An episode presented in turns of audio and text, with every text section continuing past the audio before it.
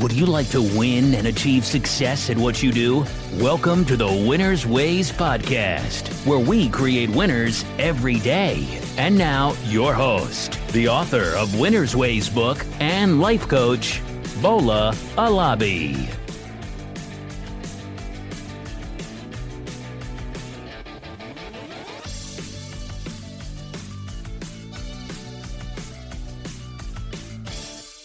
Hey everyone, welcome to another episode of the Winners Ways podcast. And guys, today we have a special guest. Uh, we have Joe DiSanto uh, on the show with us today. Uh, Joe is the owner of uh, Play Louder. He's an authority blogger and he's a member of uh, the Forbes uh, Finance Council.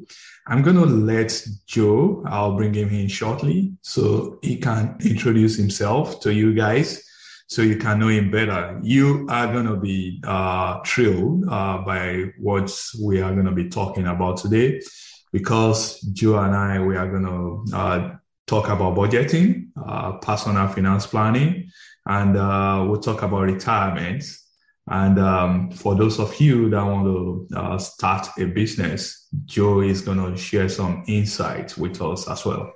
Hey, Joe, what's up, man? Hey, Bola, how are you, man? Thanks for having me on. I appreciate it. awesome. So, yeah, um, it's good to have you on the show with us today. And uh, as I always like to do, I want my guests, you know, to tell my audience about themselves. So, uh, if you don't mind, can you go ahead and introduce yourself? Uh, sure, sure. Well, Joe DiSanto, as you mentioned. Um, so these days, uh, I am both a blogger, I guess, and a uh, fractional CFO or business consultant. So, um, but previous to what I've been doing in the last three years, um, I own some businesses in Los Angeles, production and post production businesses, which I, I know, started with uh, my partners at the time back in 2006. So I did that for uh, about 12 years, and that was the you know the, per, the the the main chunk of my career, I guess, really happened in Los Angeles. I was in I was in LA for about 20 years, and then essentially left LA really uh, not because things weren't going good or I didn't enjoy it, but my wife and I finally had a child. And in the first three years of that, you know, we, we kind of realized that children take a lot of time as it turns out. Yeah, I didn't, didn't know that. That's very nice. Was, I guess. But, uh, yeah, so in the first few years, you know, we were doing our normal thing and, all, and the businesses and everything, and it just, you know, we we were just like really having a hard time both like enjoying doing the parenting well, enjoying it, and also like meeting the demands of the business and all that. So, I mean, plenty of people do that, and it's not a problem. But we luckily, because of our I get I like to say financial prudency, but you know, my my passion for personal finance and investing and things like that, you know, we had really worked hard to prepare um, for our future and it went well and it basically afforded us the opportunity to kind of restructure our life a little bit, work less, kind of enter like into a semi-retired state so that we could have more family time and and live a less stressful life uh, with our son while he was young. And you know, part of accomplishing that goal uh, was doing what I call retreating to cheaper ground.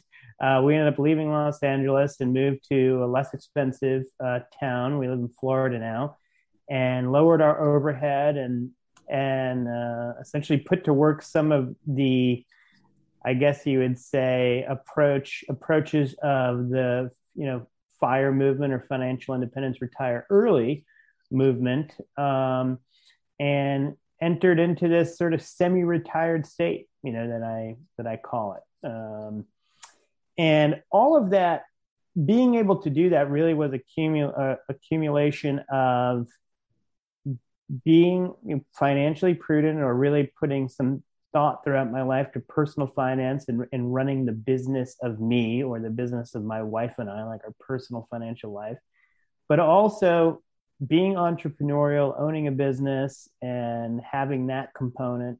And then the third component or pillar, as I like to say, uh, my three pillars to success, the third one being really focusing on investing and understanding both how to invest, why you invest, and like what actual you know goals and results you need from your investing in order to achieve your long-term financial goals.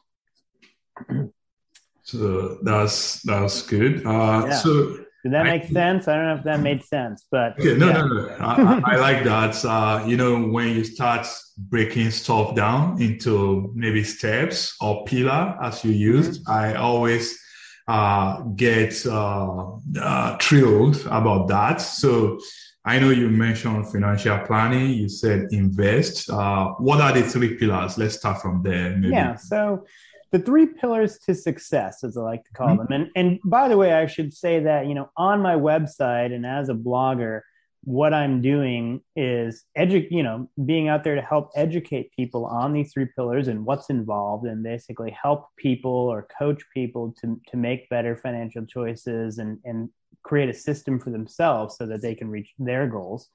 Uh, and part of what I teach is this kind of three pillar approach. And the three pillars are financial prudency or, or, the personal finance pillar, which is basically running the business of you, I like to call it, where you actually treat your personal finances like a business. You know, you look at your income and your expenses and your net income, or AKA your savings. You uh, track your finances in computer software, you know, some, and not not just for the point of tracking but so you can look at the results of how you're doing and actually do analysis you know on your finances and then see how you're performing versus your goals you know which essentially would be your budget. So all those things that you would do for a business and like business finances you kind of apply to your personal life. And because i owned a business and i'm i i like being entrepreneurial you know that's a, that's the analogy that works for me. Um, but the second pillar is being entrepreneurial or business minded. Uh, and basically, what that means is like potentially trying to start a business, number one. Um, if you can't do that, because not every career kind of lends itself to easily starting a business in the career, maybe you uh, try to be more entrepreneurial in your work as you know with your employer meaning like really making yourself indispensable at your work uh, such that you know the, the day you come in you know to get your big raise that you're going to ask for and you tell your employer well if i if i can't get the money i need i'm going to have to leave they're so scared to lose you that they will just give you what you want like you have to make yourself that indispensable. And I look at that as being entrepreneurial in your job. Like your your your employer is your one client. You know, uh, you're still the business of you, and you really have to make that client love you and want to bring you more work, essentially. Um, but beyond that, if you're not going to start an actual business that's your full time endeavor, you could also start a side business, or, or, AKA a side hustle, as the kids like to call it today. Um, and not only make more income, but the b- benefits of starting a business mm-hmm. um, are multifold. And one of them is that you get to get more preferential tra- tax treatment as a business owner. In America, you can deduct so many more things. Um, you can essentially, you know, make get more money out of the money you're making if you're making it as a business because of the way uh, you can take deductions and a variety of other you know tax related things related to being a business owner so you want to kind of get yourself into some version of business ownership so one of course you can make that extra money but two you can actually um, even get better you know tax treatment essentially when you go do your tax return uh, and then the third pillar is investing and being investing focused and that's really important because you know it, you know, some people find investing fun like me, and it's like a hobby, and I would, you know, I would kind of play with it and, and learn about it anyway because I like it. But investing is really critical to your long term personal financial success because it's very unlikely you're going to just save enough money to retire you're going to get to your retirement, you know, financial destination through the combination of savings and investing those savings so that they grow and compound with you, you know, along your your working years. And you actually need to get a pretty good return on those investments in order for the system to work pretty well for you. Um, you know, mm-hmm. to the tune of seven to ten percent compound annual return at least. You know, hopefully you want to best that. Um, and if you don't understand investing, number one, and how to do it, what's a good return, but really even why you need to get those returns and what what those returns need to be you know you're kind of in the dark there you know? Mm-hmm. so uh, learning how to invest and understanding the importance it's playing in your financial planning is really critical. And usually investing is for most people are going to end up being one of two things. It's going to be market investing like stock market bond market the basic public markets as they're called or what i call personally owned real estate you know I always liked real estate. That was kind of where I focused all my most of my investing um, capital, at least in my work more full time working years. These days, I'm actually adjusting my asset allocation because of my new kind of semi retired state. I have slightly different goals with the investing. Um, so I give a lot of advice on my website about real estate investing in particular, but you know also market investing as well. So that's a lot to kind of take in, especially for someone that's like not into this stuff. I realize, um, but those three three things working together are really important. It's like figure out how to make more money, the business part, to be entrepreneurial. Figure out how to track that money and make sure that you actually have a net income or a savings. Then figure out how to invest that savings so that your money's growing while you're still, you know, at your day job, essentially.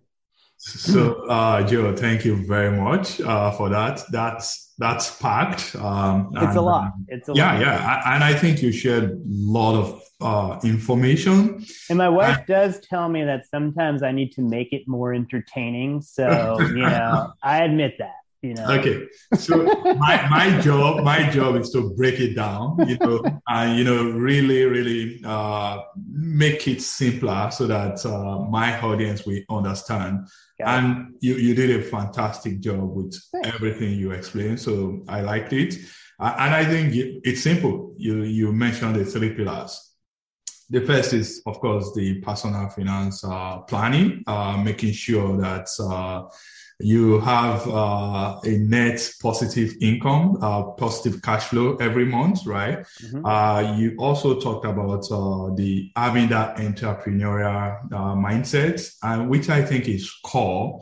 And the reason why I really want to hone in on that is that many people have this misconception that a except if I if I want to uh, start a business, except if I own a business or create something diff, uh, entirely new. They don't see themselves as entrepreneur.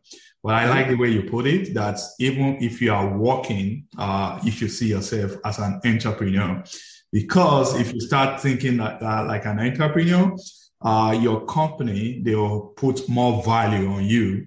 Uh, you understand how the business operates. You'll be able to contribute uh, positively to the uh, business. So that's important. And you also talk about investing. Now, you, no one, maybe I shouldn't say no one, it's not going to be easy to just save money, maybe pack it under your pillow uh, for 20, 30 years and expect it to grow, right? right. Uh, you said we should now find a way of investing and try to, you know, compound it, maybe seven to 8% at least uh, every year then after so many years, uh, you'll be able to, you know, have some sizable uh, nest eggs. So that's uh, very, very important. Now, the way I want to approach this is this. Um, you know, you talk about personal finance, you talk about business. Uh, what is the role of budget in all this. And if you, you know, after telling us the role, I want you to, if you know of any budgeting uh, app out there, some people use Excel, some use Mint. Mm-hmm. Uh, anyone that you want to recommend uh, to the audience? Uh, yeah. Well, budgeting to me, like, again, I'm going to keep making an analogy of your personal financial life, running it like a business, right? And your personal budget is like an operating budget for a business, right? So when you have a business, um, and I, like I said, I, I owned a couple businesses, pretty sizable, about 35 employees, I think, on average. Um, we had an operating budget, right? So every year we'd be like, okay, like roughly we expect to make this much money. Roughly we expect to spend this much money. This is how much net profit we're going to roughly make.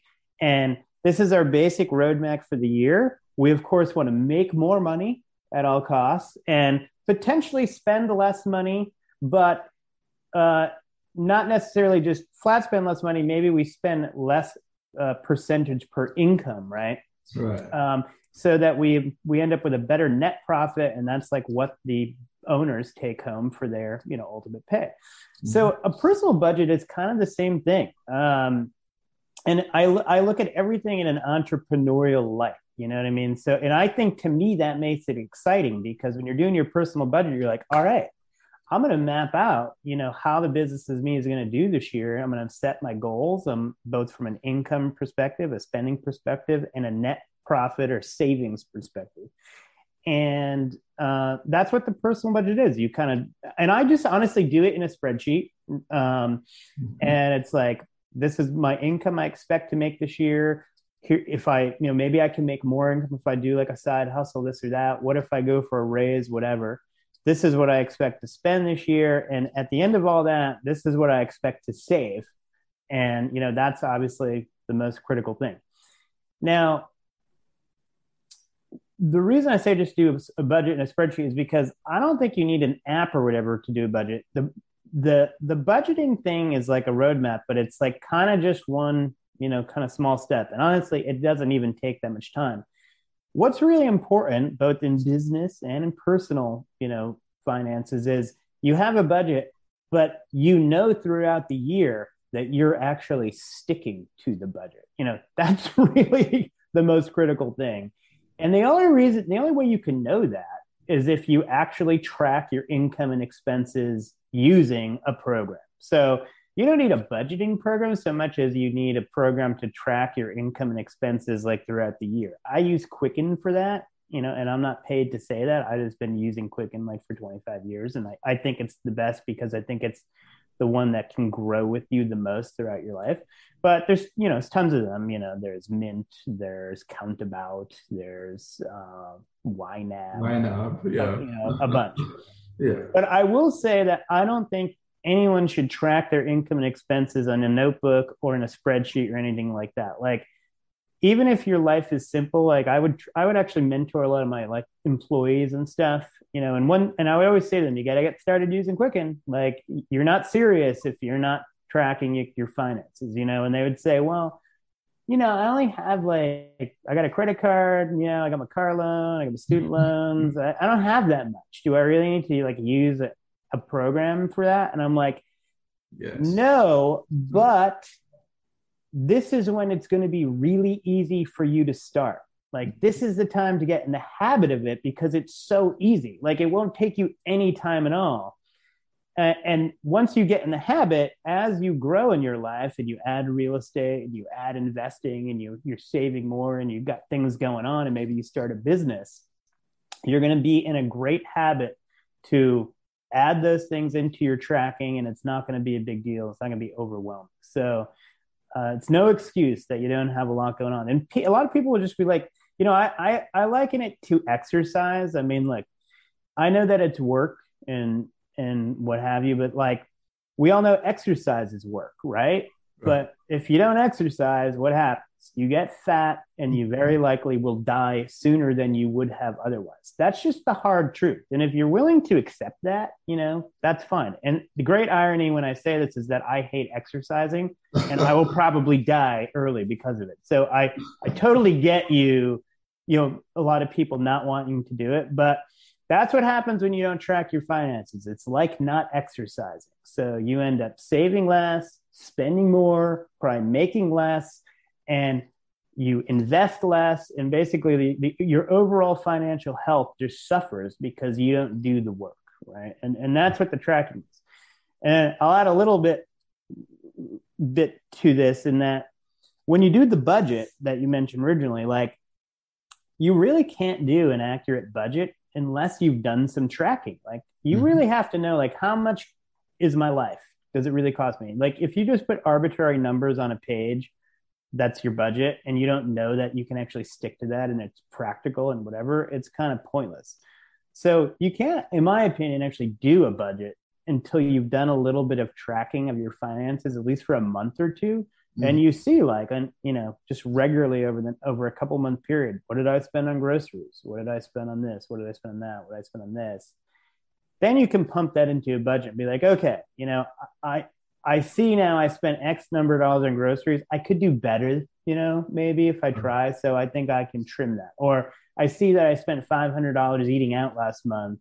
Like that was a lot. Like I'm gonna put four hundred dollars in my budget and I'm gonna like work to make sure that I achieve that. But if you just kind of throw arbitrary numbers in a budget and then you don't even track your income and expenses in a computer, so you have no idea if you've met the budget the whole budgeting thing is kind of a waste, you know? Yeah, absolutely. Um, absolutely. And I will make this analogy too, uh, in thinking about the value of doing a budget and tracking your income and expenses as a person. Like, imagine if you were going to like maybe invest in a company, right? And you're mm-hmm. talking to someone and uh, they're trying to get you to give them some money for their company.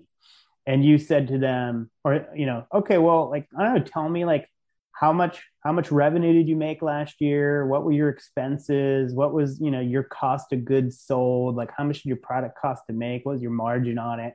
Give me some basics.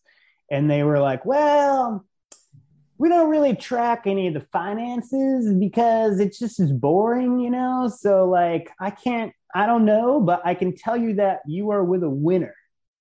You would be like Great what are you talking about, dude? Like, how do you know if you're a winner if you don't pay attention yeah. to your finances? Well, that very same thing is completely true for your personal life too. If you right. don't track it and you don't know, then you know you're just leaving it up to chance, as far as I'm concerned. And I don't want to invest in that kind of company. I don't invest in a company that leaves it up to chance. Yeah. Call me crazy. No, absolutely. I completely agree with you on that. And I, I, I agree with the analogy that you made uh, with, uh, you know, exercise and uh, budgeting. Uh, I wrote an, uh, an article, I think, uh, some times back that I call financial fitness checkup. Mm-hmm. It's all about all these budgeting, what comes in, what goes out, and how to, you know, uh, cut down your budget. So I completely. Uh, your budget's basically like your workout routine that you bring on the piece of paper to the gym, and you're like, all right, I got to do like yeah. three sets of 10 of these and whatever. That's your yeah. budget. But if you don't actually go to the gym, it doesn't do anything for you. You don't understand. so I saw that you've done a couple of um, real estate deal, and mm-hmm. I don't know if you've done. Uh, yeah, you've done some residential, and I see that you did um, commercial. Mm-hmm. Let me let me. I've done some residential uh, real estate uh, deal uh, myself, but are there different set of skill sets that's you know that are required for these two different types of uh, real estate investing? Or are they just the same thing? Well yes and no. I mean uh, you know ultimately big picture it's it's kind of a sim- similar thing in that you're well depending what you're doing but you know in my case it's like you're looking for uh, a place that you can add value to like so you know hope with with residential you might be looking something you can fix up and rent out Mm-hmm. Uh, with commercial, if you want to make the most of the investment, often you want to do a value add or add value. So in our case, we looked for pretty uh, properties in rough shape, or they were they were essentially warehouses that we converted into office. So we you know we bought them, we fixed them up, we changed their use you know from office to commercial and or or creative office space. I mean from warehouse to creative office, and and that added value. But you know at the end of the day, it's like, yeah, you're you're looking for property that you can improve, eventually rent, uh, make money on the rental cash flow, sell, make a profit, add value. Where commercial is different is that um, doing that, you know, doing the the improvements and on, and especially if you're going to do a change of use, there's just a lot more ins and outs with like permitting in the city and there's just a lot more requirements on commercial uh, that you just don't see in residential. You know, particularly like one basic example is an environmental inspection. You don't have to do that when you buy a, a residential property. When you buy a commercial building, you got to do that, and that can open up a can of worms. when you do a change of use, you know, with a commercial property, at least in Los Angeles, like you have to meet parking considerations. You have to meet, you know, traffic considerations. You have to do even sometimes special studies in order to show that what th- those issues are going to be for your new building. You know, so it's just more stuff you got to do and know about. So they're not the same in that sense, but you know, the big picture approach is basically the same. You make money through positive cash flow and uh, long term appreciation and amortization. Absolutely. So at the end of the day, it's all about you know the cash flow that you are going to be getting from this property. So that's uh, very important. I- am an engineer by background, and I saw that you had this uh, reverse retirement engineering, uh, mm-hmm. where you compare early retirement, uh, and I think these are the fire folks uh, mm-hmm. versus traditional retirement. What what do you mean by that reverse retirement engineering? What does that really entail? Well, it's not necessarily something different than quote unquote regular retirement, but I call it reverse engineer your retirement, meaning you kind of, a lot of people just like, we're all on our road to retirement. You know, I don't care what age you are, what you, when you think you're going to retire. If you, some people are like, ah, I'm going to work forever, you know, whatever you think, retirement is coming for you uh, that's just a fact. Like either you're going to get tired and you're going to want to stop working, or you're going to get so old that people will tell you you can't come to work anymore. They're not interested in your services, except for maybe at the Home Depot, which is where people, a lot of people, I think, work who didn't prepare for retirement and they need to work in their retirement. Yeah. Um, or they might just be lonely because it gets boring, you know. Right. Um, but anyway, most people are kind of on this journey, but they've not prepared for it. Like they don't know where they're headed. They don't, and they don't know how they're getting there. They just think, I'm told I need to save 5% of my money, between 5% and 15% of my money, if I can, put it in a 401k, invest it in the market, quote unquote, and it's going to work out. You know, that's it. And uh, unfortunately, it's not that simple. Um, that's leaving it quite up to chance really. Mm-hmm. And so what I say is, and a lot of fire people, you know, kind of say is, let's let's get more serious about this. Number one, and and we reverse engineer it in the sense that we look at what our retirement is going to be or what we want it to be. We say to ourselves, how much is this is that going to cost me? Okay, uh, on an annual basis. Based on that, how much money do I actually need to save in order to like have my dream become a reality. Mm-hmm. and then how much money do i like you know how much money do i need to totally save collectively save? Uh, and then once i know that number like how much money do i need to save every year for how many years? And how much return on investment does that savings need to get in order to get me from where i am today to where i need to be 30 years from now in terms of a nest egg so that's what I mean by reverse engineering. You start at the end and then you kind of figure out, okay, what's the roadmap going to be to get me there? I, I, I make my destination, I decide what my destination is, and mm-hmm. then I create the roadmap in order to get there. And so I have a course uh, called the Financial Independence Roadmap. And essentially, in that is I explain to you exactly how you do all that. And I even provide my spreadsheets that I use to do it for myself, you know, where we map out like 30 years of savings and a certain percentage of return and figure out what if I, well, I'm going to send my kids to college. I got to add that in there, you know, all the ins and outs and what have yous. Um, I basically give you these spreadsheets so that you don't have to figure all that out. You just can look at them, pump in the numbers, and then go, okay, I get it now. I see what I need to do.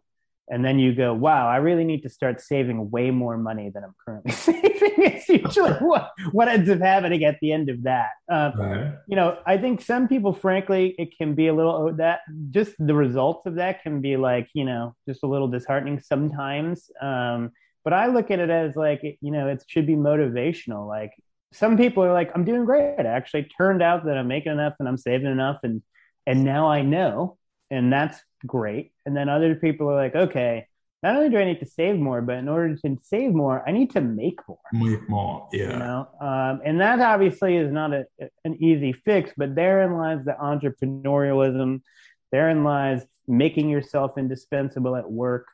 You know, being proactive about getting raises. I mean, honestly, I, I I'm probably hired, you know, over a hundred people over the course of my business ownership, and had many of meeting, you know, and about raises and this and that, and there are some people that ask for raises every year and there are some people that never ask for a raise and they they will only you know they'll take what you'll give them essentially. Um, i uh, frankly tried to value our team and, and if people didn't ask for a raise in a long enough period of time i'd be like all right dude you, you know you need a raise we're gonna give you a raise but at the same time i felt like some people that were asking every year i didn't always want to give it to them and i didn't necessarily even think they deserved it but they they were the squeaky wheel, you know. Yeah. And yeah. They would get raises before other people that maybe even worked harder or whatever. Now, is that fair or whatever? No, but like that's the way life really works in reality. So, you know, you gotta you gotta be your own advocate at your mm-hmm. at your job. But when you go in to be your advocate and ask for a twenty percent raise or a thirty percent raise, you got to go in there knowing that you are like the best employee like you are indispensable like you don't you know you're not just like cause water cooler whiners or whatever you know what i mean? Like you are like if if if i tell them i'm going to leave they're going to be scared and they're going to really think about giving me what i want. Right, right. and they're going to think what if they go to the competitor? Wow now that person's going to have this great employee and then i got to find a replacement blah, blah blah. So you know you have to prepare for that by doing an awesome job. Um, and you know i always worked in relatively small business settings like companies with five to 50 people. And i found opportunities to do extra things that could make me stand out. Now in a giant organization of 30000 people or something like that i don't always know what that extra you know effort would look like you know and where those opportunities are but again you got to be your own best your, your own advocate and making sure you identify the opportunities to allow you to shine and set yourself up for success and then be proactive when you go in and ask for those raises every year you know? Good. So uh, joe you rightly said is that uh, there are quite uh, a number of people out there that are somehow in the dark. They do not have the knowledge, the skills to you know plan their money. Uh, they don't often think about the retirement uh, thing we are discussing right now. And for people like that, they want to lean on. Uh, maybe most of them they may not even have enough resource to maybe hire a wealth manager.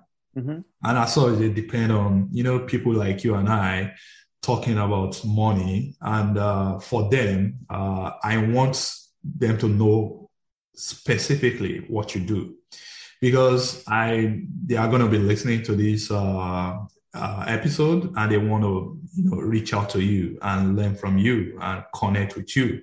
Uh, how does that process work? If they want to connect with you to learn from you maybe join one of your uh, uh yeah i mean or courses and all i always say to pete you know in general like managing your finances is so important that either you you really got to take it seriously and do it or you it's it's so important that you could consider paying someone to do it for you uh, or somewhere in between. You could just pay someone to give you a hand every now and then or you can spend more time of your own and go to websites and read and whatever. So with my website, you can come to my website and I have tons of free information, you know, and everything that I would probably tell you if you paid me in a core, you know, or even took one of my courses, you probably could gather eventually from just reading like every article on my website. Maybe not even all of them, maybe like about 40 of them, I don't know but obviously that takes a lot of time. So if you want to skip the line a little bit and get like a nice curated uh, delivery of the information well i have a paid course for that. And i have a paid course in each pillar uh, of my three pillars of success and that's like a couple hundred bucks. Uh, so that's something like a do it yourself with a little bit of a hand. And then I also offer hourly coaching, you know, for people who like don't want to pay someone like every month to just do it for them. Um, and they, or they can't afford that obviously. Um, you could like do a coaching call like once every couple of months and just get guidance on how to set your stuff up like how to set up quicken like how to do your budget you know uh, help with the roadmap you know and basically creating a plan uh, so that's like a less expensive way and then you know i do my part-time work that I mentioned beyond my website is, is, me working as a fractional CFO for mostly businesses, but also some high-income individuals where you know they have the means and the income, but not the time to manage their finances, and they pay me a monthly retainer to just do it all for them. Um, and essentially, I mean, I, I generally like pay for myself in that I work with their CPA to find you know as many tax benefits as possible that that might apply to them. I'm not a CPA, uh, so I don't do their tax returns, but I'm like their CFO. So you know, I talk to their C- CPA and or with them collectively, and just like throw ideas out, spitball, whatever. But also just helping them save helping them spend less where you know easy easy wins are in their life that they just have not have had time to deal with. I mean just even going through and getting rid of old monthly charges people have recurring on their credit card that for services they don't even use anymore. You know it's like i could you know save people a few you know a few hundred bucks a month doing that. But um but insurance all these different things. So i usually with my retainer services essentially try to pay for myself and then some so I think when you work with someone that knows what they're doing, you know, you, you very likely will save more than you spend uh, in the long run. But you know, if you're obviously not a higher income person or a business owner where you have a budget for these kinds of things, obviously you got to take more time and do it yourself. You know, and it's I tell you what, though, with, if you just put the amount of time you spend in a week on social media looking at meaningless stuff and comparing your life to other people's lives uh, that are probably out there faking their lives anyway, uh, you could be seriously advancing your personal financial situation. Okay. So, Joe, uh, as we are coming to the end of the show, uh, I want to learn from you and I want to hear from you. Uh, one of the things that I do here is uh, to share uh, successful strategy, uh, you know, uh, with my audience so that they can, you know, uh, adopt those strategies and mm-hmm. help themselves. So you've given us three pillars of success, which is core. But if you look at life entirely, how do you measure success or what is success to you? I guess, you know, I would boil it down to choices, you know, because um, everybody's got their different version of what they like to spend their time doing and, and all that. But, uh, you know, money and being prepared financially basically gives you choices, you know, to, to be able to do whatever it is that makes you happy. You know, I always say money can't buy uh, money can't buy happiness, but it can make the road there a lot less bumpy. Mm-hmm. Um, so, so that's kind of what I what I think of it. Having having the ability to change things up, do what you want, work work eighty hours a week if you want, and but if you eventually don't want to, you know, not and have it not be stressful for you. You know.